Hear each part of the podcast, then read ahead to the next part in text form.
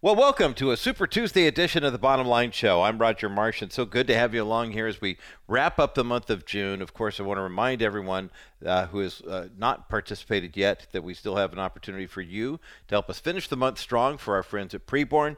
833-850-BABY is the number to call. Dennis Wilson's matching gift has been in place the entire month and it's been tough going. I don't mind saying it. Uh, it's been. Uh, I thought we would have nailed it by now, but uh, we've still got some opportunity for you to make a donation to Preborn and have it doubled. Uh, we're trying to raise enough money this month to get fifteen thousand dollars in to get a new ultrasound machine in for a preborn clinic, and Dennis has put up the seventy-five hundred dollar match. We just need you to help us unlock it. 833-850-BABY is the number to call. 833-850-2229, B-A-B-Y or just go to kbrightradio.com and uh, you can click on the banner there. Hey, it's Super Tuesday today, and we're going to talk this hour about prayers and about elections. And I think it's important for us in the body of Christ to to take a look at these things because it seems like um, I, I, remember reading a statistic. Uh, this was many many years ago, so I mean this is anecdotal at this point. I'm just going off of memory as opposed to things that I've got you know statistics right in front of me asking the question how many Christians played the lottery? And the answer was astonishing. It was pretty high. It was, I want to say, 70 or 80 percent of people who profess faith in Christ will have purchased a lottery ticket over the course of a year. Not necessarily compulsive gambling, but you know, I get it. If you see one of those Powerball things that's worth five hundred million dollars, you figure what's two dollars, right? I mean, in God's economy, it's a lot. Um, it, it, if it's all you have to live on, I mean, there's all sorts of factors that go into this. But you know, there are some people who say, "Well, you know, I will give all the money to charity." I, I don't think it's a wise investment, but you know, then again, fast food isn't a wise investment either, and we do that too. So, but then the thing that really got under my skin in that regard was how many people who uh, were of that uh, ilk that would play the lottery. Then the next question was, how many do you pray and ask God for a good result? And that number was equally as high. It was like uh, of the number of Christians, let me get the number straight 60% of people who confessed to being Christians also said they played the lottery. 80% of the people who, who said that they played the lottery as Christians said they prayed and asked God for a win. Now, I don't know about you, but that just seems a little bit much. You know, I mean, if it is a game of chance, I know people would say, "Well, now wait a minute, though. I mean, God's a God of everything. I mean, can't can't He actually, you know, generate the kind of result you're looking for?" Well, of course He can, but is that the way God operates? I mean, the one who created the heavens and the earth is going to rig a lottery for you? I mean, or me? That's that, that seems a bit much, but nonetheless, I have to wonder too. Then, when it comes to sporting events in general I mean, does God really care who wins the game? Because I'll be frank. I mean, there are times when you really want. I mean, we're hoping and praying. Please let him complete the pass. Please let him get the hit. You know, whatever it is, Lord, please intervene. But I have to wonder if that the old. You remember the movie Angels in the Outfield? This is horribly untheological to say, but uh, uh, Danny Glover is talking to Christopher Lloyd, and you know Danny Glover's the manager of the Angels, of course, and Christopher Lloyd plays the Angel, who's there to help Tony Danza's character do something.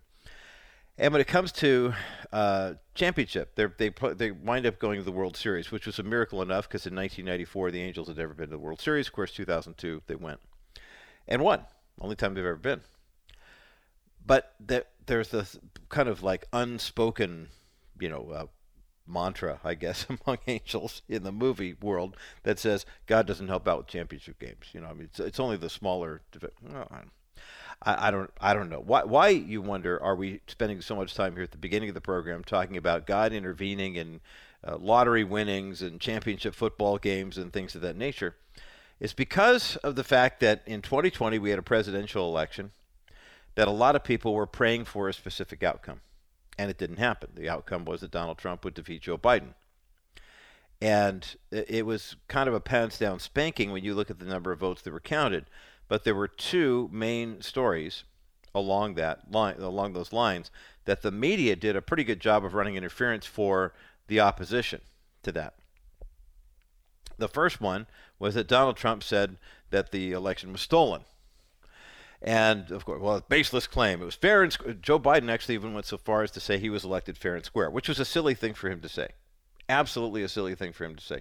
There were, I mean, in terms of tampering and stuffing ballot boxes and things of that nature, there were things that were done legally that Republicans didn't like, like uh, ballot harvesting. There were things that were done illegally, like secretaries of state and state supreme courts were passing laws that uh, were going to impact voting. I mean, even in the president's home state of Delaware, there was an issue involving uh, mail-in voting, and you know the Democrats have been pushing for mail-in voting for a while because of two two reasons. First, logistically, it makes more sense because Democrats are more likely than Republicans to vote by mail, to vote early and to vote by mail.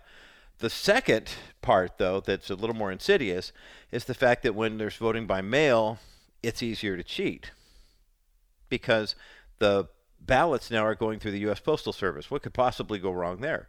I mean, when you when you vote in person, ostensibly what you've got is precinct workers who've been trained. I don't know if there's any licensing or bonding. I know we have a few bottom line listeners who have worked as precinct workers before, and you make a pretty good wage, and you are there, to, you know, to uphold the uh, the electorate to make sure that it is a fair and square election, to make sure that the people who show up to vote actually get to show up to vote. There's nothing worse than what we heard in the 2020 presidential election, where a lot of people who, once they were given the option to vote in person, you know, the, the initially like California gave an example of why this this is such a complicated issue. You may recall that California Governor Gavin Newsom was one of the first governors in the United States during the pandemic to say, okay, in the interest of health and safety, we're going to send everybody an actual ballot as opposed to the sample ballot, and we're encouraging everyone to vote by mail, whether you're registered to or not. Now, it's a pretty safe bet at the time because there were 18 million registered voters in California and 12 million of us registered to vote by mail. So, with that many people who were potentially uh, going to be voting by mail anyway, it was a pretty safe bet for Governor Newsom that doing sending out the ballots would be no problem. But a lot of conservatives did see a problem. Why would you send out live ballots instead of the sample ones and run the risk of somebody getting a hold of those ballots and voting for somebody else. I mean, that it, we saw it happen. Lisa and I were part of a group of people, big group of people, who wanted to vote in person. And you remember that in May of 2022 or 2020, Governor Newsom said, California, everyone's going to vote by mail. And then the legislature had to correct some things that he did inappropriately. And then they said, okay, you have the option. You can either vote in person or vote by mail. So a lot of people who got their ballots in the mail walked in and wanted to vote in person. And we saw several people who showed up at the precinct, and when they tried to vote, they were told you already voted. Now, maybe they were trying to double dip. That's that's a possibility. Or maybe somebody else got a hold of their ballot in the mail and voted for them. That's fraud. That's I mean, this criminal activity. We, anecdotally, without going into great detail, that has hit uh, our world, and we know someone is actually doing time for that. So it's it's just it's not. I mean, it's not something that the the feds take lightly any voter irregularity is usually screened pretty heavily. But there were so many of them in the 2020 election that a lot of people were saying, "Hey, we're doing more." we were praying and praying, and we saw this thing turned out really wild. Remember, Hillary Clinton had 66 million votes, and Donald Trump had 63.5 million. If just the popular voting, if we were a banana republic, if we were Venezuela or something like that, where you could stuff ballot boxes and it was a simple majority that wins, so many people on the left are like, "We have to fight for our democracy," but what they really want is a mob rule. That's what they're comfortable with. That's what they're used to is the majority gets to run over the people who don't agree with them. But then they run around telling everybody we're into inclusivity and pluralistic society, but they're really not. So when it came to the election laws, there were over 300 of them that were changed between the beginning of 2019 and the election of 2020. Some of them were changed that week. And the question about the laws being changed, there, there were certain measures that were passed that were approved by state legislatures that weren't that were supposed to be voted on by the people. There were things that were approved by the Secretary of State that was actually supposed to be approved by the governor. You know, there were all sorts of irregularities.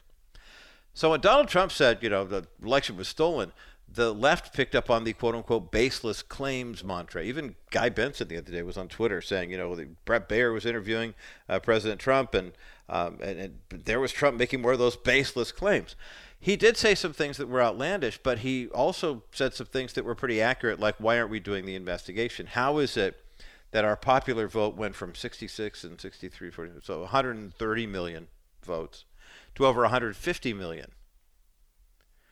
And how did Joe Biden come up with 7 million popular vote victory? I mean, it just it just seemed kind of crazy.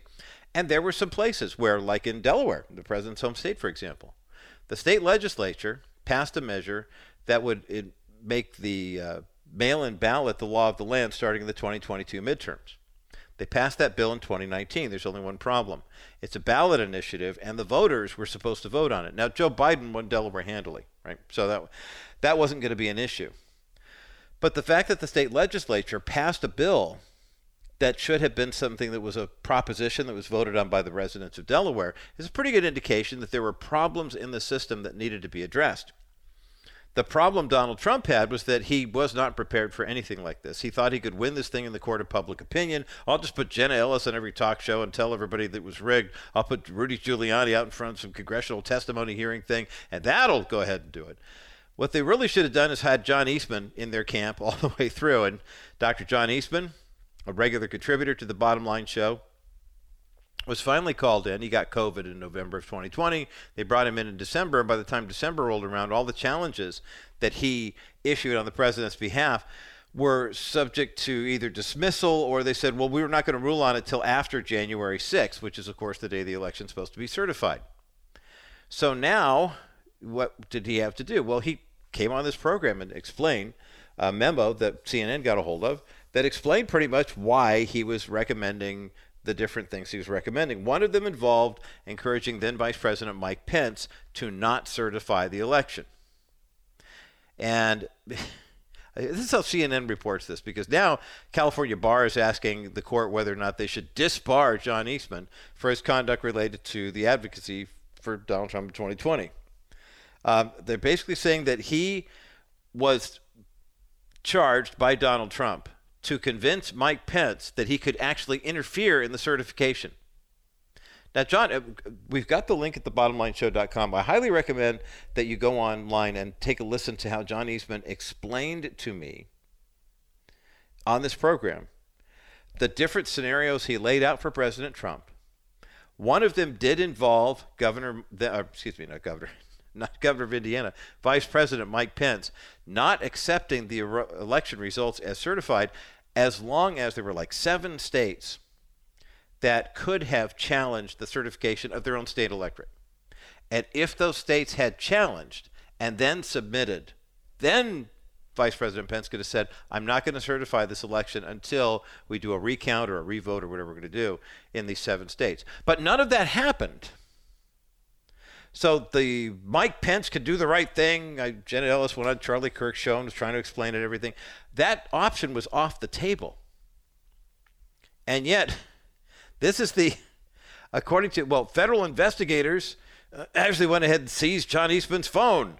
Uh, they, they're trying to find whatever they can. The behind the scenes effort of the Trump team to reverse his reelection loss particularly with Eastman slated to take the stand in a trial like proceeding if they get their way. Um, it's just interesting. The California Bar's central accusation is that John Eastman engaged in, quote, moral turpitude in his 2020 election gambits, including false claims of fraud and the pressure on Mike Pence. The disciplinary attorneys are also alleging that Eastman failed to support the U.S. Constitution in violation of his professional duties and that he sought to mislead a court in a Supreme Court submission he filed on behalf of Trump.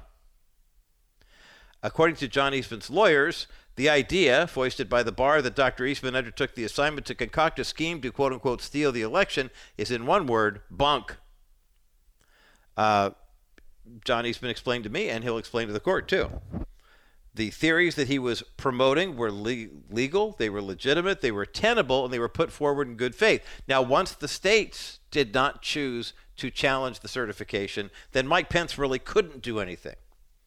And when Jenna Ellis was censured, I mean, she was on Charlie Kirk's show the day before, January 5th, saying, here's what Mike Pence can do. He couldn't do that at that point. He could have done that if the other states had done what they were uh, capable of doing back in on November 4th November 5th. But they didn't. so he couldn't. And all John Eastman said was, "Here are your options." So it'll be interesting to see if he does wind up uh, being disbarred by California. I don't believe he lives in California anymore. To be honest with you, we haven't spoken in quite some time.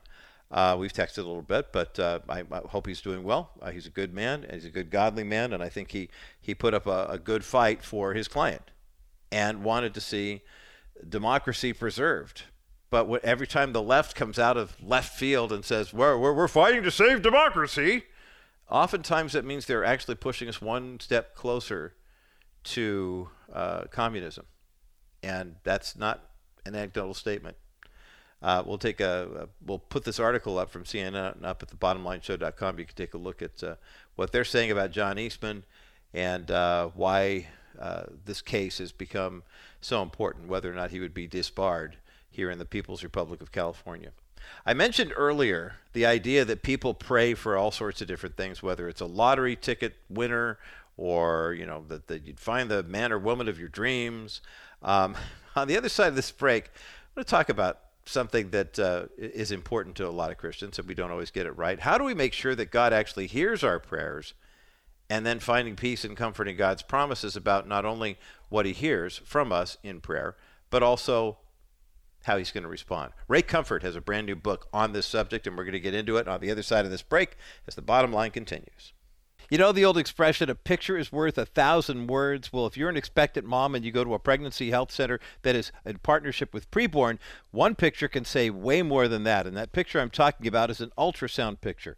Every donation that goes to Preborn goes to providing ultrasounds for women who are expecting children and they want to know what all of their options are. When you call 833 850 BABY right now, you give a gift of $28 that provides one ultrasound. But if you give a gift toward the purchase of an ultrasound machine, now that's a $15,000 investment, but every ultrasound machine can do 250 ultrasounds per year and lasts a minimum of 10 years. That's 2,500 ultrasounds uh, available to women right now. Think of all the babies, thousands of babies' lives that will be saved by your donation to preborn right now. Call 833 850 BABY. 833 850 BABY. That's 833 850 2229. Make your best donation right now $50, $100. Maybe you want to give $15,000. It's completely tax deductible. We've had a couple of bottom line listeners step up and do just that. 833 850 BABY. 833 850 B A B Y. That's 833 850 2229. Call Preborn right now. Well, special guest joining me today here on the Bottom Line Show to have a conversation about something that is important to every Christian's prayer life, I mean, every Christian's faith life. But the question is, do we know when we pray if God is actually hearing our prayers? Ray Comfort is with me today here on the bottom line, uh, author, filmmaker, uh, guy who just literally written more than 100 books, the co host of the award winning television program that airs in nearly 200 countries, uh, produces award winning movies. Uh, we can see fullyfreefilms.com, and his brand new book is called How to Make Sure God Hears Your Prayers. Now, this sounds like a very almost basic type of uh, uh, declaration to make, but how you can find peace and comfort in God's promises is the subtitle. But we want to get into this conversation because you want your prayer life to be effective. Ray Comfort, welcome back to the Bottom Line Show. Good to be back. It's always a good sign to be invited back. That's for sure. That's for sure. It's one thing to write one book, but you really know you're writing is making the mark if you get invited to write a second. You've published more than a hundred. What's interesting about this book, Ray, and I was thinking about this as you and I were praying before we uh, started the segment here, is the very fact that you prayed with confidence. We pray with confidence because we believe that our prayers are being heard. But there are a lot of people that I wonder if sometimes they think it's almost like a Hail Mary pass in a football game, where it's like, gosh, I, I wish that God would hear this prayer, that the universe or someone would answer this prayer. Why is it that so many Christians these days are maybe having doubts about their prayer lives? You know, whether or not God hears their prayers doesn't really matter until you're hanging over a thousand foot cliff by your teeth or you're upside down at 200,000, so at 20,000 feet in severe turbulence. Right. Then you need to know if God hears your prayers. Um, but there are certain, if you want to, if you want to speak to King Charles, there is certain etiquette. You can't just show up in your pajamas. There's certain etiquette that must take place. You may have to wear a suit. You may have to bow the head. You may have to stand over there. Don't say anything just yet. Well, it's like it's like that on steroids with the Lord. You just can't walk up to God and click your fingers and have him react as a divine butler. And yet most people think of him like that. Yeah. In fact, it's even worse than a divine butler. They think of him like they think of a sound man in a church. Mm-hmm. Nobody thinks about the sound man for most of the year. The sound is great, every, good through the music and the preacher, everything's just great. As soon as there's a wail that comes out of that microphone, everyone turns around the sound man and glares at him. Uh-huh. What are you doing? So when things are going good, they don't even give them a second thought. When something goes bad, that's when they give them that. Ugh. Well, it's exactly the same with God. God lavishes his kindness upon humanity blue sky, flowers, birds, trees, sun, moon, the stars, the fruits, friends, and family. All these things are wonderful gifts from God. When something goes wrong, up goes the fist. And that's because of lack of fear of God. The Bible says of Jesus, he was heard in that he feared. I guess there's no doctrine that would be more despised by the world than the doctrine of the fear of the Lord. And yet the Bible is filled with it promises of fearing God. The Bible says uh, of Jesus, he's heard that he, in that he feared. And the scriptures say the fear of the Lord is the beginning of wisdom. So if you don't fear God and you really do see him as that old man on that cloud in a pink nighty playing touch fingers with Adam, then you'll not get your prayers heard. The Bible says, if I regard iniquity in my heart, the Lord will not hear. Isaiah hmm. says, Your sins have made a separation between you and you and your God, so he will not hear. Obviously, God hears everything because he's omniscient. But what it means is he'll take no regard, take no notice of you if you don't do exactly what the Bible says and approach him with a humble heart and a contrite spirit. You know, I get the sense, Ray Comfort, as we're talking about your brand new book, How to Make Sure God Hears Your Prayers, Find Peace and Comfort in God's Promises, which is up at the bottomlineshow.com. That for many of us, if we're honest with ourselves and with each other and with God with regard to our prayer life, our prayer life isn't so much us coming before the throne of grace with confidence, but rather it's a bunch of guys standing around in the clubhouse at the locker room somewhere talking about things they really hope would happen, they really wish would happen, and hoping that God's eavesdropping is that? I mean, that that sounds so irreverent, but has it been your experience, Ray Comfort, that that's kind of the American prayer experience in a nutshell? Yeah, it's very sad. You know, you think of the prodigal son. He said to the father, "Give me my inheritance," and then he went off and spent it on prostitutes and riotous living, according to the older brother. He went to a far country because he didn't want to do what he did under his father's nose. And the Bible says when he looked at that pig food, he began to desire it. And that's what brought him to his senses. Mm. And he went back to the Father. He says, I sinned against heaven and in your sight. Make me a hired servant. Take me on as a hired servant. Well, what modern the modern church does is it avoids the mention of the pig food to the prodigal son. It want him to see his sin in its true light. When you open up those Ten Commandments and show that lust is adultery, hatred is murder, lying lips are an abomination to the Lord, when you come to that revelation that your desires are like filthy pig food to God, they're unclean, those sexual desires, that's what brings you to senses, what should bring you to your senses. But the modern church doesn't want to confront the sinner with his sin. So he goes right. back to the Father instead of saying, make me a hired servant, he goes back and says, Dad, I've run out of money. You be my servant. And that's mm. the image that people have of God. He's a servant. He's supposed to come running when you click your fingers like a divine butler. And it all comes back to whether or not we see our sins in its true light. And once we do, we'll get a great revelation, revelation of what God is like, that he's perfect and holy and just and He'll by no means clear the guilty, and that'll produce a fear of God in our hearts. So we come before Him with a, a reverential fear and trembling, with a contrite and humble heart. And until that time, God will be seen as our buddy. And I don't mm. think there's anything more that turns my stomach mm. when people think God of God as their buddy. And they say things like, you know, I got really mad at God. I said, well, go and stand in a lightning storm and say that again. Mm. You know, God mm-hmm not to be trifled with and talked to like that. We should work out our salvation with fear and trembling. Powerful words from Ray Comfort today here on the bottom line. How to make sure God hears your prayers is the book and find peace and comfort in God's promises. We have a link for the book up at thebottomlineshow.com. More to come in just a moment as the bottom line continues. Welcome back to the bottom line, Super Tuesday edition of the program. I'm Roger Marsh. Ray Comfort is my guest today here on this uh, uh, this part of the program. Ray is the author of the book "How to Make Sure God Hears Your Prayers: Find Peace and Comfort in God's Promises." We've got a link for this book up at thebottomlineshow.com, and we've got two copies of the book, not one, not two, or what, not one, but two copies of the book to give away. 800 227 5278. 800 227 5278.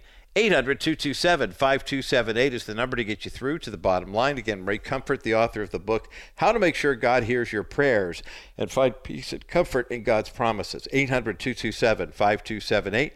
800 227 5278. 800 227 5278, the number to get you through to the bottom line.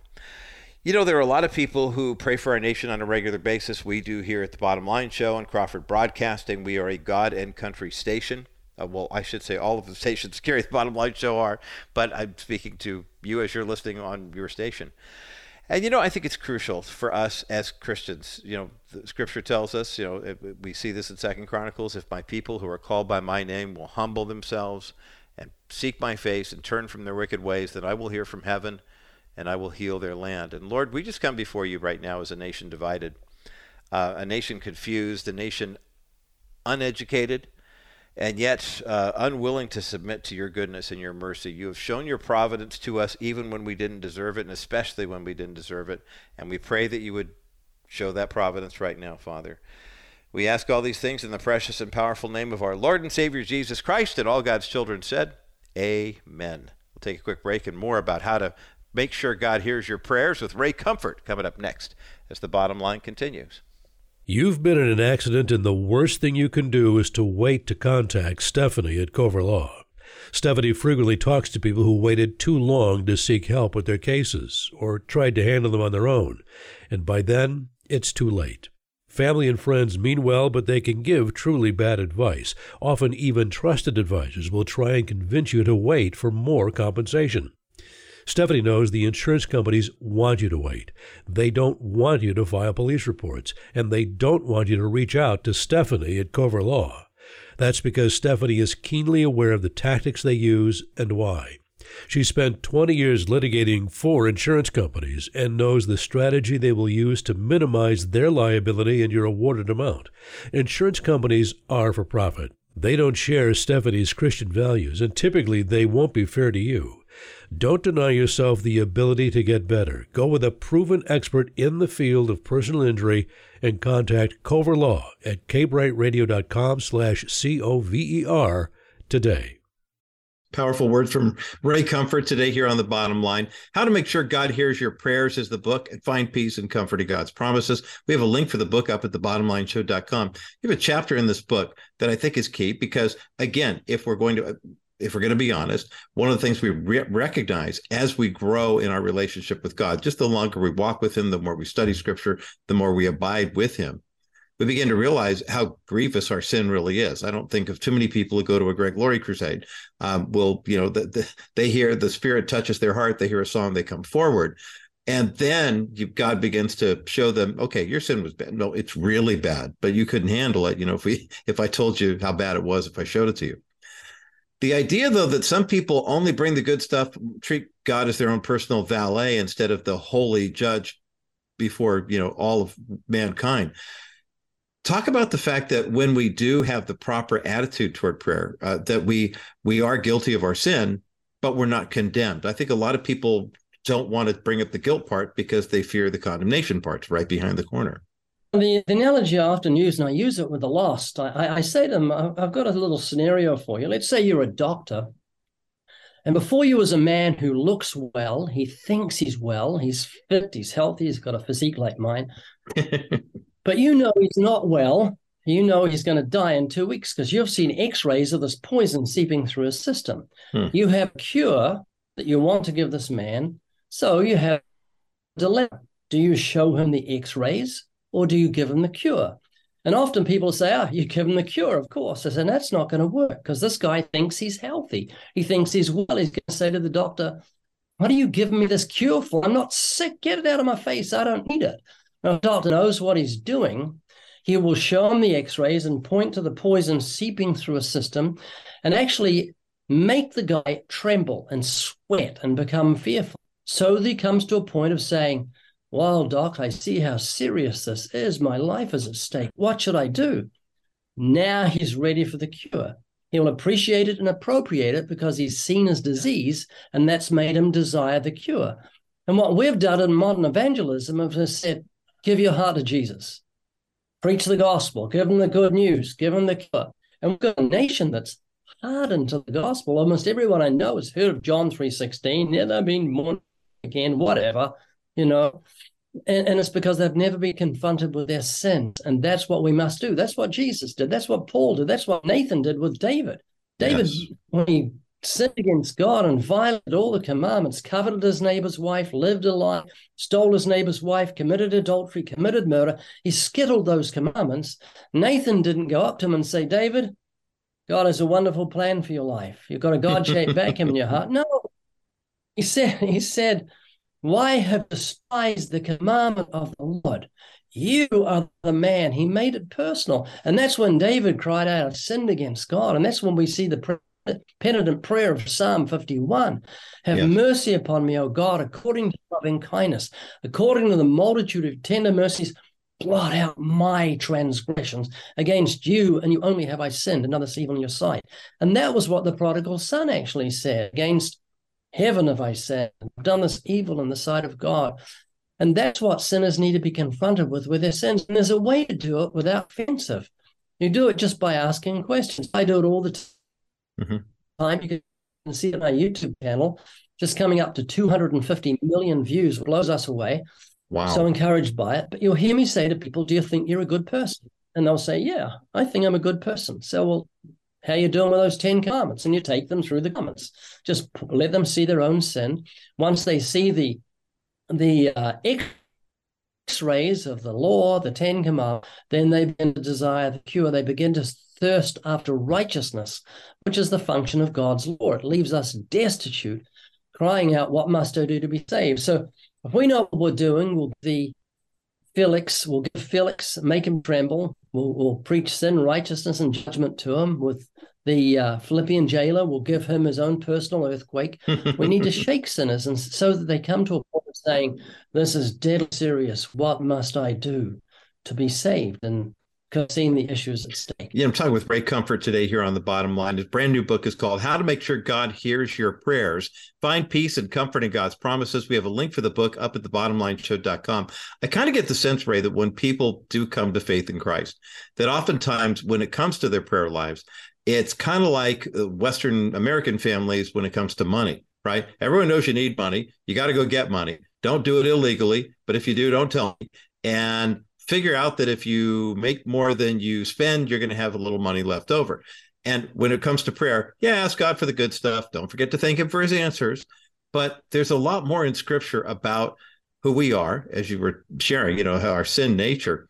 And also the kind of double-edged sword of this is not only does it show us who we are but it also shows us the value of obedience to god and his word in our lives. Talk about how that obedience that we live out each and every day uh, with fear and trembling is a good way for us to say boy you want to make sure your prayers get heard?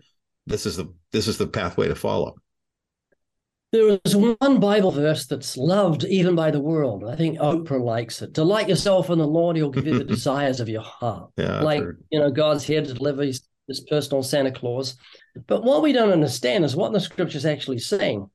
Delight yourself in the Lord, He'll give you your desires, the desires of your heart. When you become a Christian, you have a Gethsemane experience. This is the normal biblical conversion you actually have a Gethsemane experience. You say, Not my will, but yours be done. You give up the battle. You yield your life as a living sacrifice, holy and acceptable to God, which is a reasonable service.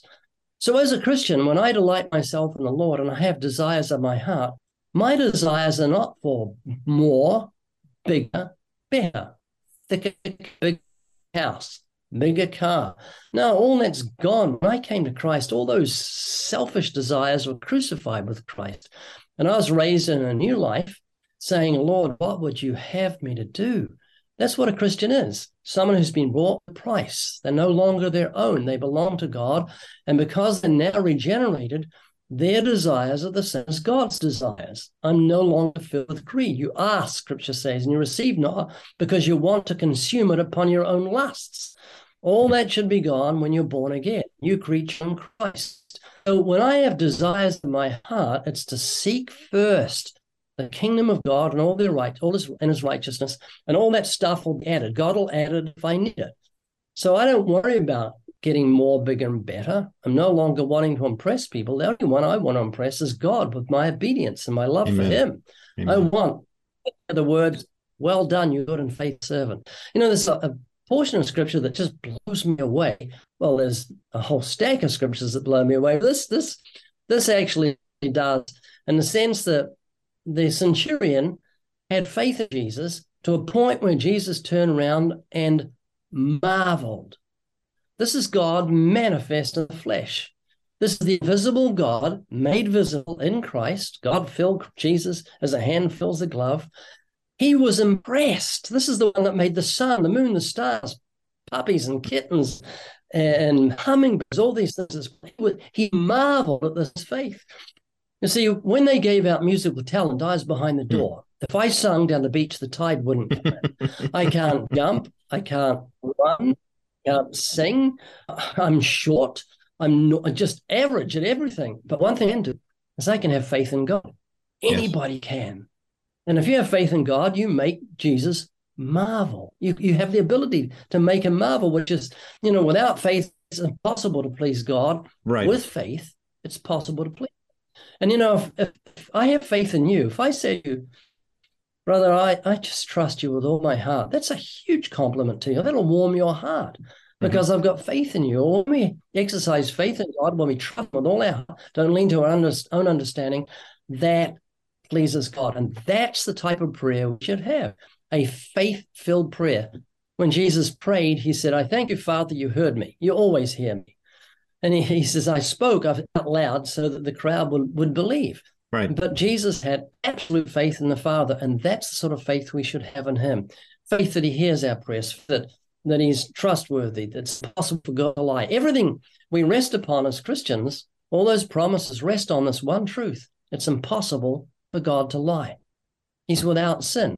You can lie on Him with all your heart because He's not a human being. He's not not deceitful. That's why we need to have faith in God and everything He said in His Word. Well, that's a great insight from Ray Comfort. It's a great way for us to conclude our conversation about his brand new book. The book is called How to Make Sure God Hears Your Prayers Find peace and comfort in God's promises. We've got a link for the book at thebottomlineshow.com. Ray, take the last 60 seconds of our time together with that exhortation. There's someone who's been eavesdropping in on our conversation or watching us at myhopenow.com, and they're, you know, they're having that second thought. They wouldn't say it out loud. They might say, I have an unspoken prayer request. The prayer request is, I think my prayer life is a shambles. Give that person an encouragement that they're a lot closer to being heard and having their prayers answered than they might think. Yeah, trusting. Don't disbelieve God. When someone says, I'm having trouble having faith in God, I say, try that with your wife. Just say to your wife, I have trouble having faith in you. That's the, be- the beginning of a crumbling marriage. Say to yeah. your boss, I don't trust you. You've got to be without a job. So never insult a human being with unbelief or lack of trust. You're going to lose a friend or lose a wife. And never, ever have unbelief in your heart when it comes to God treat unbelief as you would an adulterous thought. That is a mm. lack of faith in God. Never say, God, I don't know if I can trust you. That's a great insult. Come to Him filled with faith, trusting with all your heart, not doubting for a second, and uh, be sure God hears your prayers and realize the answer to prayer. Sometimes He says no. So don't be discouraged. All right. Good, good, encouraging, comforting words from Ray Comfort today here on the bottom line. Again, the link for the book, How to Make Sure God Hears Your Prayers, Find Peace and Comfort in God's Promises, is up at thebottomlineshow.com. Ray Comfort, always a pleasure. Thanks for being with us today here on the bottom line. Great to talk to you. Thank you. It's always great to get some time with Ray Comfort, but especially now as we think about this Super Tuesday edition of the Bottom Line Show, the election coming up. Uh, it'll be here before you know it. Of course, uh, November 2024 is just a few months away. And Ray's new book, How to Make Sure God Hears Your Prayers, Find Peace and Comfort in God's Promises, is one that's of grave importance to us in this nation, not only as we as Christians pray for our country, pray for our leadership, pray for our new leadership that may be coming in 2024, hopefully, um, but also that just as we pray for our, the church, as we pray for people who are in our body of Christ that are going into all the world and preaching the good news of the gospel. Two copies of Ray Comfort's book to give away 800 227 5278. 800 227 5278. 800 227 5278, the number to get you through to the bottom line. Again, I hope that you are one of the two winners that we are uh, going to reward today for calling in. Uh, we have another giveaway. You know, yeah, we've got a couple giveaways tomorrow. Looking ahead to Thursday and Friday too. Uh, lots of giveaways this week as we head into the Fourth of July holiday next week. So 800-227-5278, 800-227-5278, 800-227-5278 is the number to get you through to the bottom line. On the other side of this break, we're going to get into a story that um, I think is important for us to kind of dissect. It was news that came out last week about something that did have an impact on the 2020 election and the question that people are going to ask is okay, well, what might have been? You know, why is it that uh, the, the, the media can lie in one direction and then all of a sudden we find out you know, what's, what's happening in the world and, and uh, we get the truth about a certain story and you begin to wonder, you know, what's God's plan for everyone in light of all this? We're going to talk Hunter Biden coming up next as the bottom line continues. My thanks again to Ray Comfort for joining me today here on the bottom line to talk about a most important topic for us Christians. Oftentimes, prayer seems kind of like a Hail Mary, doesn't it? I mean, it's to a lot of people, it, it's more of a wish, nothing more. I'm going to speak this into the universe and hope someone answers. But we know that the God of heaven and earth, who made us, who created us in his image, hears our prayers. And especially whether it's God's people as a collective, as a nation, as a church, praying, or if it's two or three people gathered together, one person. Um, you know, it's a, couple weekends ago, had some stuff we were moving out of the house. And um, we used one of those companies that brings, I won't mention their name specifically, but they drop off a big container in front of your house and then you fill it up full of stuff and then someone comes and picks it up and takes it on a truck to wherever you're taking it, either to a local warehouse or in our case, we're just moving. So, uh, and, and so I'd been doing the heavy work. Lisa and Brian had gone on ahead, and um, the guy who pulls out of the truck, he's got it's really hot that day, and he's got long sleeves on his. He's got short sleeve shirt and a long sleeve compression thing. His name is Caesar, and he comes up and he goes, "Hi, I'm Caesar. Are you Roger?" He looks at the manifest. I said, "Yeah," and so we start talking. And they looked at my arm and he goes, Wow, I love your arm. I have a tattoo, as I've talked about before, on my arm. My uh, biological children, Emily, Kaylee, and Jake, and I got these last year around Christmas time. And the theme is the olive branch, but I have a cross on it. And then the olive branch kind of intersects at the bottom of the cross, kind of the, the peace of Christ. And uh-huh. then the Bible verse that I chose is 3 John 4, which is, I take no greater joy than this, that I delight in knowing that my children are walking in truth. And that's good dad, you know, verse to have. And he goes, "Oh man, that's beautiful." And then he starts to pull up one of his compression sleeves. He starts to show me his ink, and all of a sudden, I'm like, oh my gosh, look at this. This is fantastic, man. I mean, good for you. You've got this everywhere. He's got Bible verses and all sorts of. We just we had the best time of fellowshipping. So Caesar, thank you so much, brother, for that time of fellowship, and um, you know, I, am grateful for uh, the chance that we had to just kind of have that moment. But we were talking about prayer. We were talking about you know how God answers prayer, and sometimes you know we were a lot of Christians praying in 2016 that we would get some kind of godly leadership, and we excuse me, wound up with Donald Trump, which I don't know is necessarily godly leadership, but I think God worked through him. In 2020, there was a hope for a repeat of that, and instead, what did we get was Joe Biden. And right before the election, remember, there was all sorts of talk, all sorts of chatter about his son Hunter, the the Joe Biden's son Beau, uh, who uh, died tragically of cancer, I believe, uh, was kind of a sympathetic story on the campaign trail.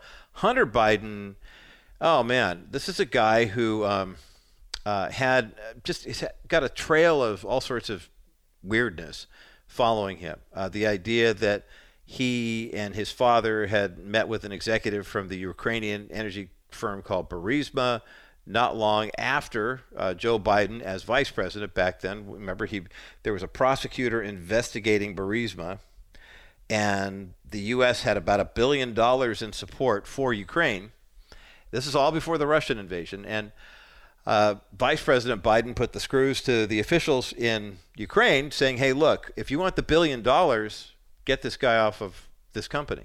Well, and then Hunter Biden, who has no experience in the energy business whatsoever, winds up earning, what, $50,000 a month to sit on the board of directors of this company. Um, it's very interesting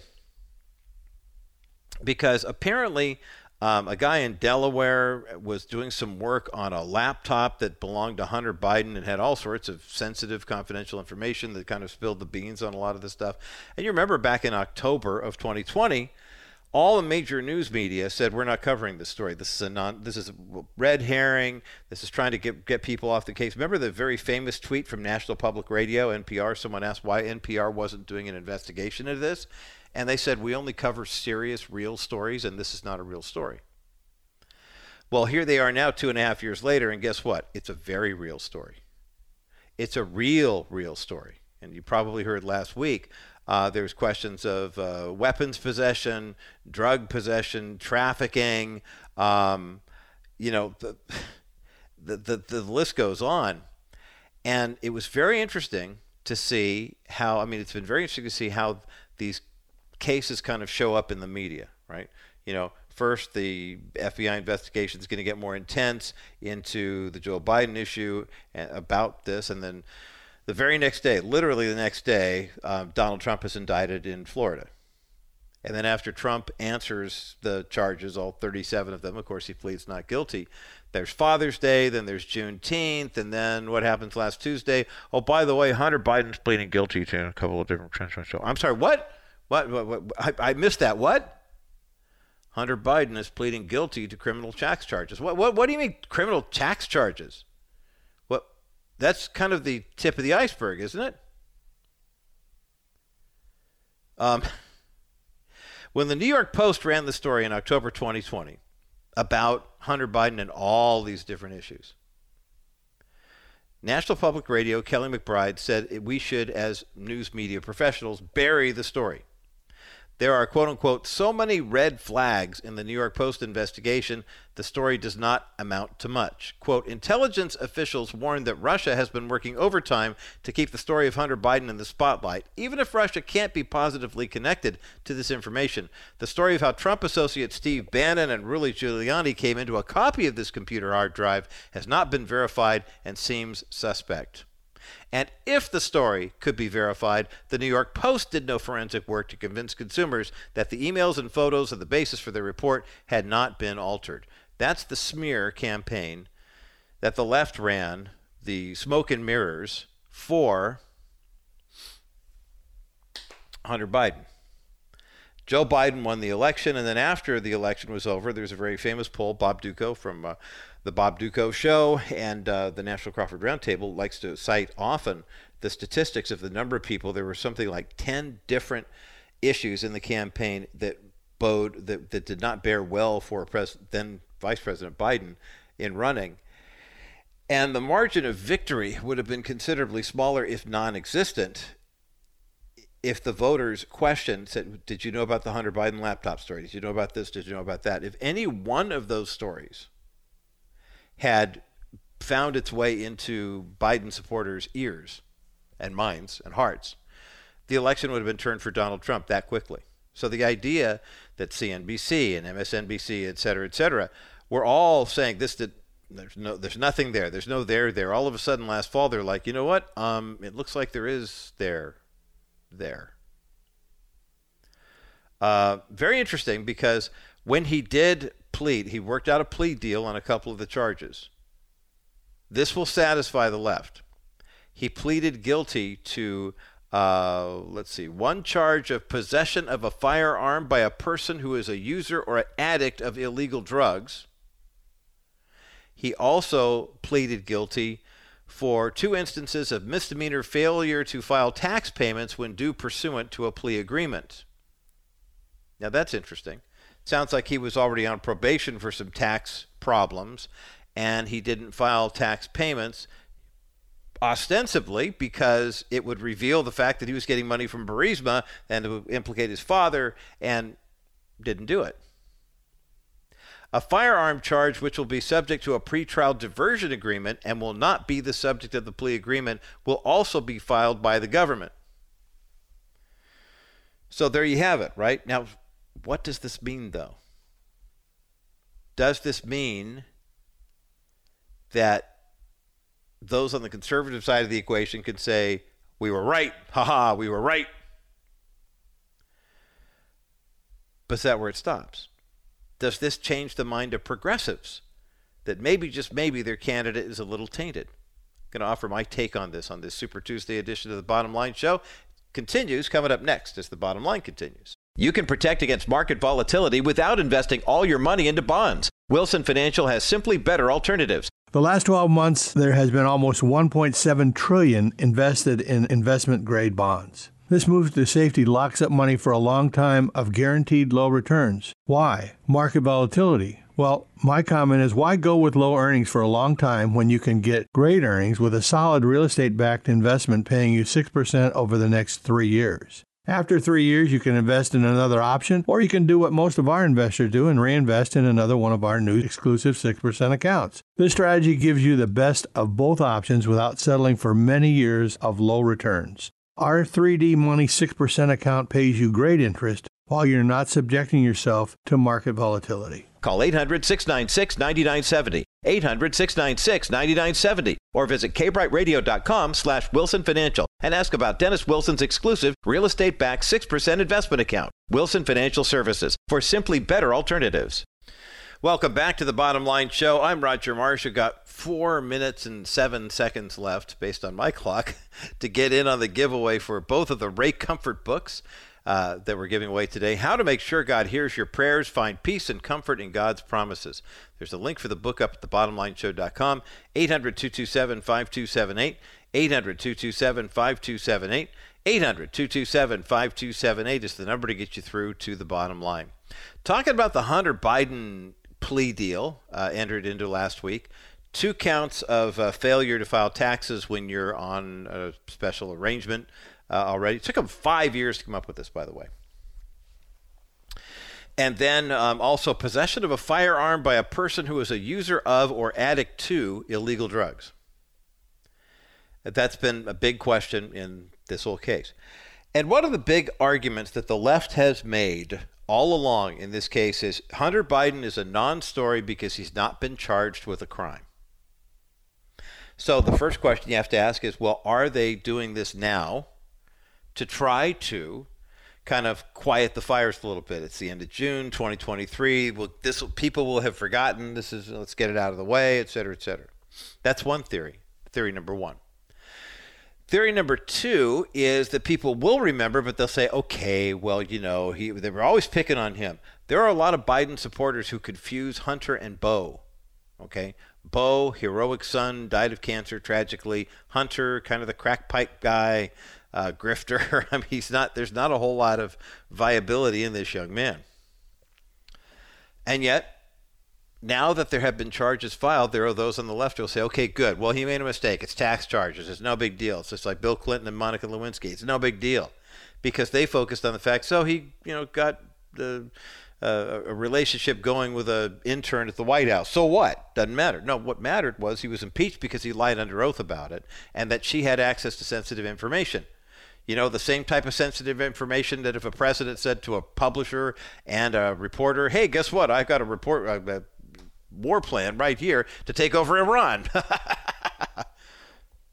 you get indicted for that. So Bill Clinton's impeachment's starting to make a little bit more sense 30 years after the fact.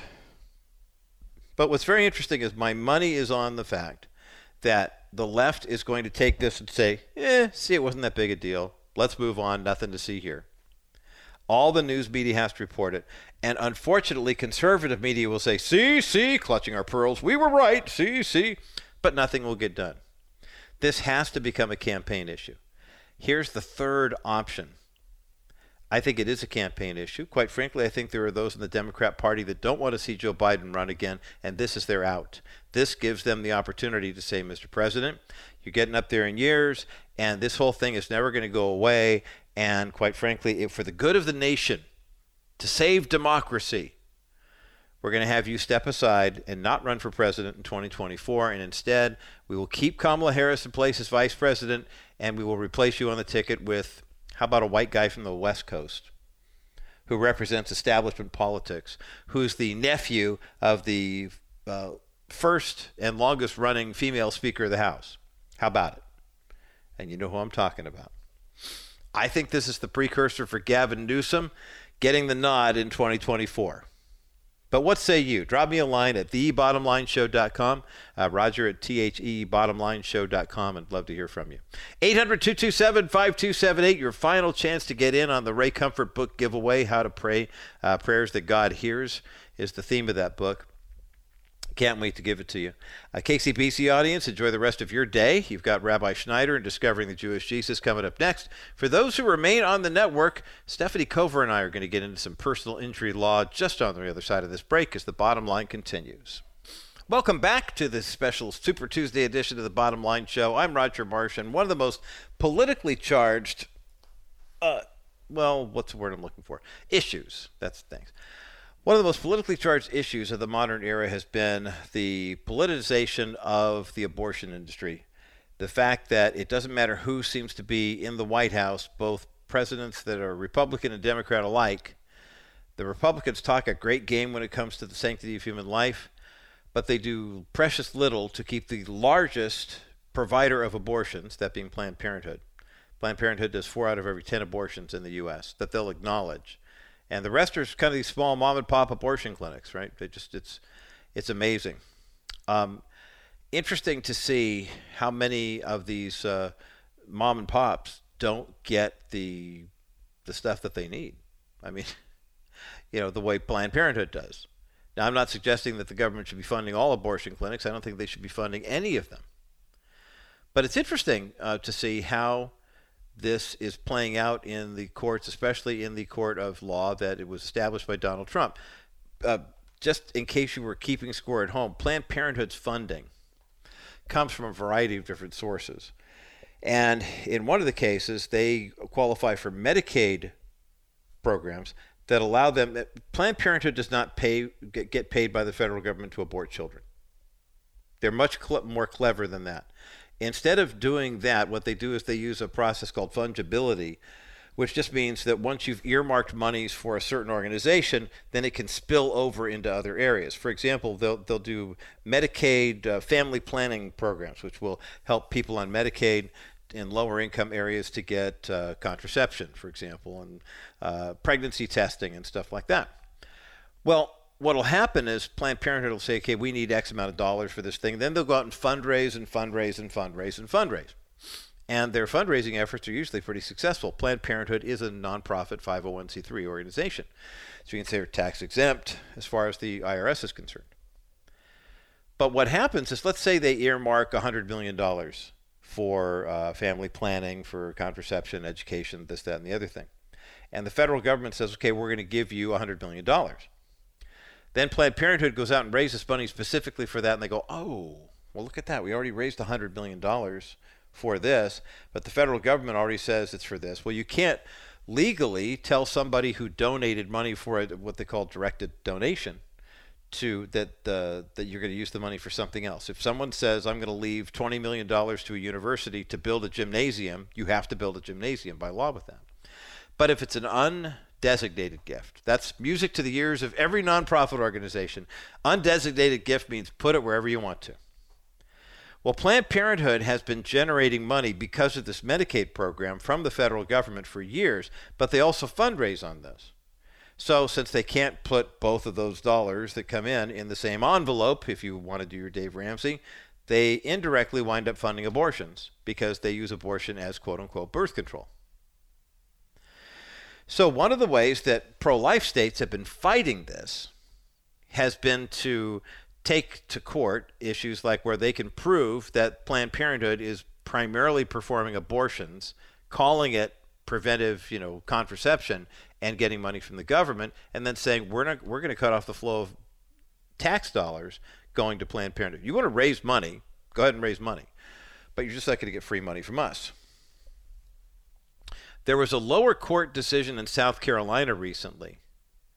The state stopped a Medicaid provider agreement with Planned Parenthood due to the fact that they provide abortions. They said, look, this Medicaid thing is for contraception, it's not for abortion. And you know the difference between the two is just in the name. Contraception means you do what you can to keep the conception from happening. Now, I know there are a lot of people, especially in the Catholic Church, that say we're uh, against any form of birth control. So, no condoms, no implants, no birth control pills, none of that stuff. And that's fair. That's your position. That's fair. Many other Christians that say, hey, you know, if you want to put up a couple of barriers to keep this from happening, we're okay with that. Because we know that those little swimmers are going to get through if they have to, because God's God and He's sovereign, right? The amount of funding from the federal government to Planned Parenthood when George W. Bush took office was about $130 million a year. And by the time he left office, it was double that. When Barack Obama took office, it was 300 and something million. By the time he left office, it was 500 and something million. And by the time that Joe, uh, Donald Trump took office, that 530 became 670 something. And largely because of the fact that transgender people are now using Planned Parenthood as a place to get cross sex replacement hormones. Has nothing to do with parenting, but cross sex replacement hormones. The Fourth Circuit Court ruled against the state of South Carolina in the case of Health and Hospital Corporation of Marion City versus Talevski back in 2022. The High Court ruled 7 to 2 that provisions in the Federal Nursing Home Reform Act created enforceable rights for nursing home residents. In 2018, South Carolina Governor Henry McMaster issued an executive order barring any entity that operated abortion clinics from being part of Medicaid. His argument was um, the program would be indirectly funding abortion. The 2018 order expanded on his 2017 order. Uh, he said in a statement at that time, taxpayer money, quote, must not directly or indirectly subsidize abortion procedures like Planned Parenthood. There are a variety of agencies, clinics, and medical entities in South Carolina that will receive taxpayer funding to offer important women's health and family planning services without performing abortions. Planned Parenthood, and specifically a woman called Julie Edwards, uh, who relied on Medicaid to pay for her reproductive health services, sued the state shortly thereafter. They argued that the executive order violated federal law because Congress amended Medicaid in the 1960s to allow individuals the freedom to choose their providers. So Alliance Defending Freedom argued the case for South Carolina, and they said that 1965 amendment did not define which providers are qualified and allow states broad authority to make that determination. The district court originally granted a preliminary injunction on behalf of Planned Parenthood and Ms. Edwards, arguing that the plaintiffs were likely to succeed on the merits of their arguments. The permanent injunction was issued in 2020, but then in March 2022, a fourth uh, Fourth Circuit Court panel, the three-judge panel, ruled in favor of Planned Parenthood, and so on appeal, they went to the Supreme Court, and the Supreme Court ruled seven to two against Planned Parenthood. So now they go back to the fourth court and say, figure it out. Now, please notice, if you were looking for the lasting Im- impact of Donald Trump's presidency, it was a 7 to 2 vote. There are three hardline defenders of progressive ideology on the bench right now, and one of them jumped ship. John Roberts jumped ship, and the other conservatives, constitutionalists, voted in favor of defunding Planned Parenthood. The big win for Alliance Defending Freedom. Go to CrawfordMediaGroup.net, by the way, and uh, make a donation in honor of this uh, auspicious occasion. You'll be glad you did, that's for sure. Hey, we'll take a quick break. And speaking of more legal issues, Stefanie Cover of Cover Law is in studio with me today. We're going to talk about personal injury law, especially as it pertains to these summer months. Coming up next as the bottom line continues. You know, I'll never forget the moment I met my grandson Isaac. It actually wasn't in the delivery room. That was the first time I held him. But the first time I actually met Isaac was when I went with his mother to her ultrasound appointment, and the ultrasound technician showed us a picture of that eight week old baby in the womb. Uh, you know, I encourage you to contact Preborn right now and make a donation to provide that same experience for another family. Maybe there's someone in your family who's expecting a child right now. They've had the ultrasound, you've seen the picture, you've heard the heartbeat, and you think, wow, how can I bless someone else? Studies show that 83% of the women who go to a preborn clinic and see that ultrasound either choose to become mothers and raise the children on their own or release the child for adoption. It cuts the risk of it cuts the rate of abortion dramatically. But your donations are necessary right now to get more ultrasound machines into preborn health clinics. Give a gift online when you go to kbrightradio.com and click the banner that says preborn. Cute little baby there wrapped up in a blanket. Or give a gift over the phone. 833 850 BABY. 833 850 BABY. That's 833 850 2229. Call preborn, make a donation. Every ultrasound machine could do 250 ultrasounds per year, so give a gift right now. Well, joining me in studio today here on the Bottom Line Show, Stefanie Cover, Cover Law, Stefanie with an F, Cover is in cover, 877 214 4935. Stefanie, the only personal injury attorney I've ever recommended, and there's no reason why you should not have her name and number in your contacts. So I'll wait while you put her name and number in your contacts, but I'll welcome Stefanie Cover back to the Bottom Line Show. Thank you for having me, Roger. It's good to have you here. It's good to have conversations about the things that we do. And one of the biggest questions you get not only from bottom line listeners, but from your clients on the whole, is why is it when somebody gets involved in an accident that it seems like some people get paid a certain amount for their medical stuff and other people get paid a different amount? I mean, you know, I, I, and I've had that situation. It was five and a half years ago I was involved in an accident. And I would imagine that today, if I was in that same accident, the payment might be more or might be less, depending on the loss. Who determines how much people get paid for medical expenses in an accident like that? How, how's it, is it the lawyers? Is it the medical companies? I mean, who determines that? Um, the, the person who's injured speaks to the doctor, and then the attorney can um, represent what the patient said to the doctor and what the doctor's report is. Mm-hmm. And so, in order to evaluate uh, a case, um, there's so many variables, but one would be the diagnosis of the person, the prognosis of the person, the treatment the person went through, the age of the person, any pre-existing conditions they may have had. Mm. Um, you know, how do they feel? Any residual complaints? Mm-hmm. What are the residual complaints? Is it something that'll go away?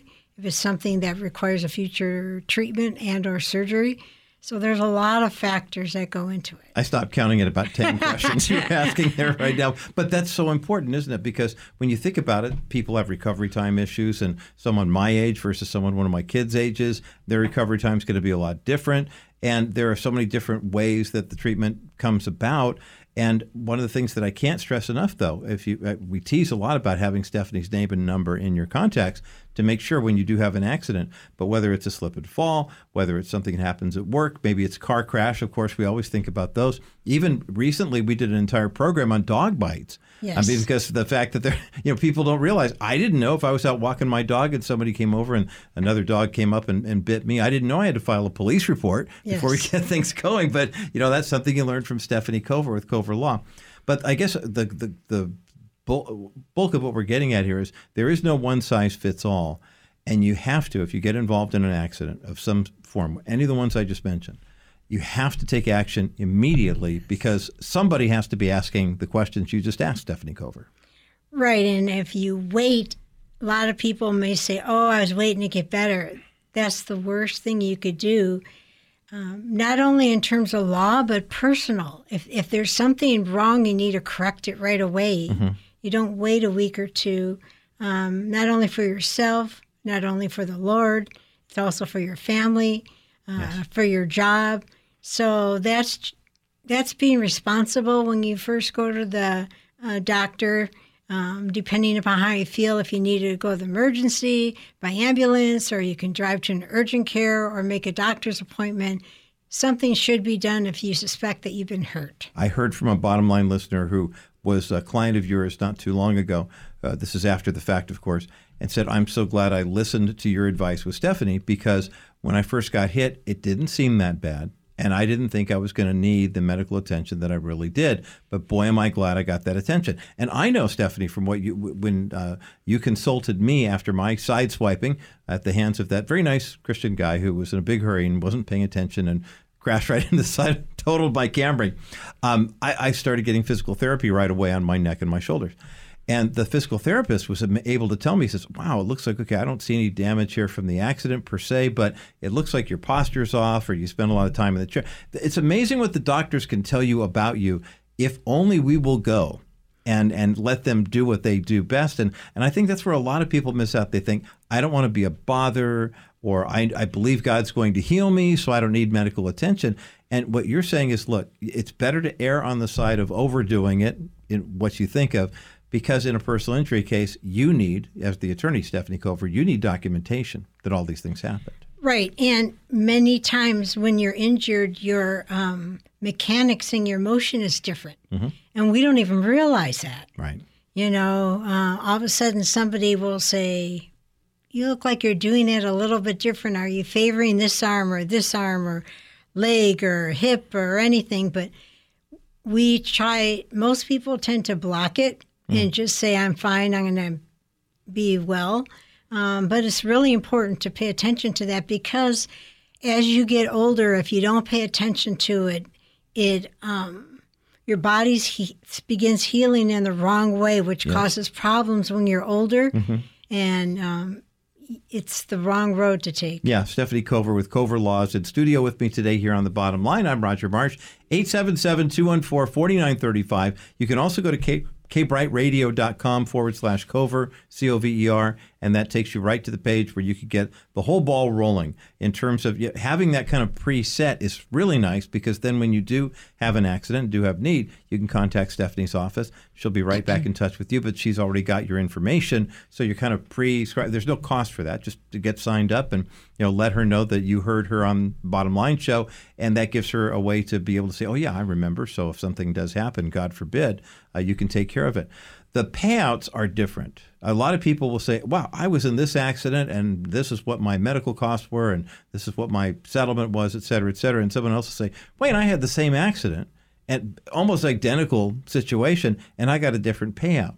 That does change, but there's one driving force behind the change that I think a lot of us don't understand, Stefanie. Please let us know why. Enlighten us, if you will, as to why some claims pay more than others, depending on who's in the White House, I guess, basically, or who's in uh, the governor's mansion here in Sacramento. It does change, and um, it did change after COVID. Mm, interesting. Okay. Companies felt that they were had a loss, so they were trying to cut wherever they can. So they were paying less or more inclined to pay less.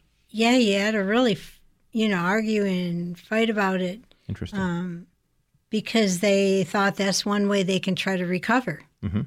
And when you, it's just like there was a big change when there was Obamacare.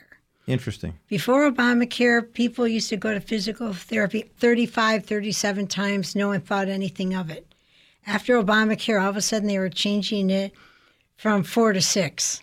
Whoa. From And- 35 to 4? Four to six. 4 to 6. Oh, my goodness. and um, they you know if you get more than that you know that they they really believe you're hurt. It also has to do with who your healthcare provider is. Um, some healthcare providers um, rather give pills than have you do the physical therapy modalities because it costs them to have the equipment. It costs them to uh, have physical therapists on staff. And um, actually, I've acquired some clients that had the previous type of medical provider. Um, and the husband would say, My wife's not getting better. I, she needs help. And um, I had her go through a round of physical therapy somewhere else where they knew that she needed it. And um, she got well and uh, didn't need her pills anymore. He said, We're not taking our walks after dinner. Things are changing. She doesn't want to eat. So some medical providers will think that's a quick fix, and actually that really hurts the value of your case. Uh, some will try to refer you to YouTube, which is terrible because you then don't know what you're doing wrong because it's it's something that's different. So the medical provider would then say, instead of coming in for physical therapy, there's a video on YouTube that will g- basically give you the same thing. Some do that, yes. Wow. That's incredible. This is the point in the Bottom Line Show in my conversation with Stefanie Cover, where we have to remind Bottom Line Show listeners of one thing insurance companies are businesses, first and foremost. Healthcare providers are businesses, first and foremost. No one exists, and I'm saying, I'll say this so Stefanie doesn't have to. No medical company exists just to take care of you. That's correct. First and foremost, they have shareholders, they've got stockholders, or if it's a nonprofit organization, they're trying to create value for the people who donate to them, and they are there to protect their financial assets first and foremost. Now, having said that, it is the healing arts. Yes. These are people who do altruistically really want to help people. Yes. But that business component, it sounds like Stefanie Cover, the so-called Affordable Care Act was supposed to bring costs in line. Apparently, someone in the White House back in 2014 decided that physical therapy was too expensive and pills were a much better way to do this.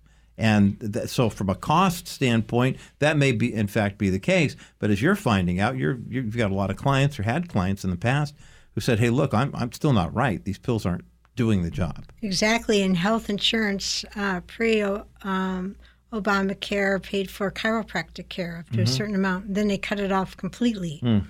So not only cutting it off completely, they had a whole bunch of chiropractors who had a big staff and employed a bunch of mm-hmm. people. Mm-hmm. And all of a sudden, one day, there was no money coming in. Wow. So it does affect the industry when things like that happen because they do want the patients to still get better.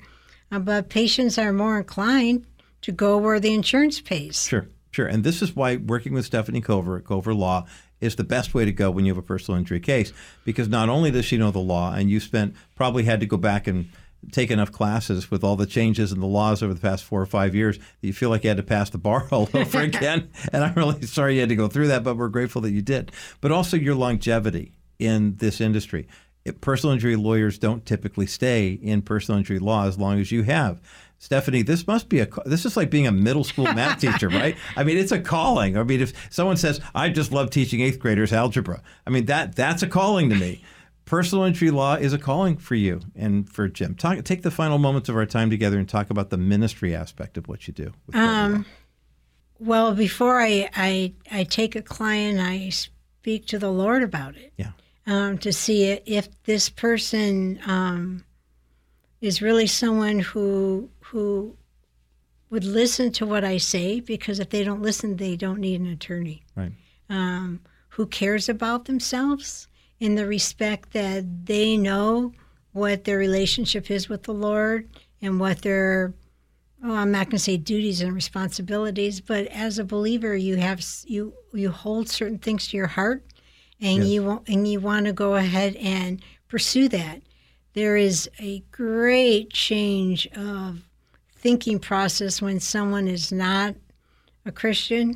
Mm-hmm. Um, it, it's a lot more different, isn't it? I mean, the, the, the differences it, are so varied. Yeah, they're always looking for some uh, greener grass on the other side, and there mm-hmm. not any. Right, right, right. And, yeah, the idea that you're working with uh, either Christian clients or non Christian clients, or you've got people who understand biblical values or people who don't in the legal system. And you're seeing a huge gap now between the number of people who are writing laws, passing laws, judges, lawyers, et cetera, that you're coming up against that are just really the ethics and morals are kind of self defined, if you will. Yes, that's true. Um, I may take a client if I believe that if I'm with them a while and witness to them, yes, mm-hmm. um, then I can, you know, be at least a seed mm-hmm. to bring them closer to the Lord. Yeah. Um, so it's there is there are though. Um, I remember it's been a while, fifteen years plus, when I was in a courtroom and everybody always gave the Pledge of Allegiance. Mm-hmm. Every time at first thing in the morning, first thing after lunch. And one judge, when I was there uh, years ago, had everybody say the Pledge of Allegiance, but he omitted one nation under God. Interesting. And I remember my heart just like mm. dropped because mm-hmm. I still remember it because mm-hmm. I was so upset. Mm-hmm. I was like, if he doesn't believe in the Lord, then there's chaos. Right, right. What's going to happen in the court of law here if this guy doesn't believe that God is the giver of morals and values. Then it's inconsistency in moods. Right, right. It's incredible. And whatever the way the political winds blow and who passes whatever law kind of becomes the standard. And it's just, it's frightening. But it's important for us as believers to have good quality legal representation with a woman who represents your values as a Christian, but also understands the law too. And that's why Stefanie Cover is such a valuable asset to have on your team. Uh, 877 214 4935. Go to kbrightradio.com forward slash Cover Law, and you can take care of everything online as well. Stefanie, uh, great to spend some time with you. Always Thank a you. pleasure. Thanks for being with us today here on The Bottom Line. Thank you for having me, Roger. Always enjoy these conversations. And Stefanie Cover, as I mentioned all the time here on the program, the only personal injury attorney I'll ever recommend. 877 214 4935 put her name and number in your contacts 877-214-4935 or just go to kbrightradio.com forward slash cover c-o-v-e-r and uh, get the ball rolling there. Some final thoughts in just a moment as the bottom line continues. You can protect against market volatility without investing all your money into bonds. Wilson financial has simply better alternatives. The last 12 months there has been almost 1.7 trillion invested in investment grade bonds this move to safety locks up money for a long time of guaranteed low returns. Why? Market volatility. Well, my comment is why go with low earnings for a long time when you can get great earnings with a solid real estate backed investment paying you 6% over the next three years? After three years, you can invest in another option, or you can do what most of our investors do and reinvest in another one of our new exclusive 6% accounts. This strategy gives you the best of both options without settling for many years of low returns. Our 3D Money 6% account pays you great interest while you're not subjecting yourself to market volatility. Call 800 696 9970. 800 696 9970 or visit kbrightradio.com slash wilson financial and ask about dennis wilson's exclusive real estate backed 6% investment account wilson financial services for simply better alternatives my thanks again to Stefanie Cover of Cover Law for joining me in studio today here on the Bottom Line. Great to see Stefanie, and I pray for her and her husband Jim Daly. And I appreciate well, her husband's not Jim Daly; that's the president of Focus on the Family. Her Stefanie Cover's husband, Jim, is Jim Cover. Okay. And great lawyers, great uh, couple of God. I mean, they just, the men and women who, who live their faith out each and every day in a very, very challenging field. And we're so grateful that they partner with us here at the Bottom Line Show uh, to make this ministry, this program, possible. Also, Dennis Wilson, Wilson Financial Services, 800 696 9970. Can't thank Dennis enough and his team for the outstanding support that they provide here. And also our friends at Preborn. We still have, speaking of Dennis, we have his uh, matching gift in place right now. Your month end uh, contribution to Preborn will be doubled by a matching gift from Dennis Wilson uh, at 833 850 BABY. And when you make that donation, know that if we raise, well, I should say, when we raise $7,500 this month, before the end of this month. Uh, Dennis has a $7,500 matching grant in place, and that match will make it possible for us to place another ultrasound machine in a preborn clinic. And those ultrasound machines, boy, I'll tell you, 85% success rate on how many lives are saved because of preborn and these machines. All you have to do is tell people the truth with gentleness and respect and let God do the rest of the work. When Jesus says, Go into all the world, and make disciples of every nation, preach the gospel to every tribe and tongue. We don't have to worry about doing anything but explaining that we are sinners saved by grace because of what God has done for us through Jesus. That's the good news, and that's the bottom line.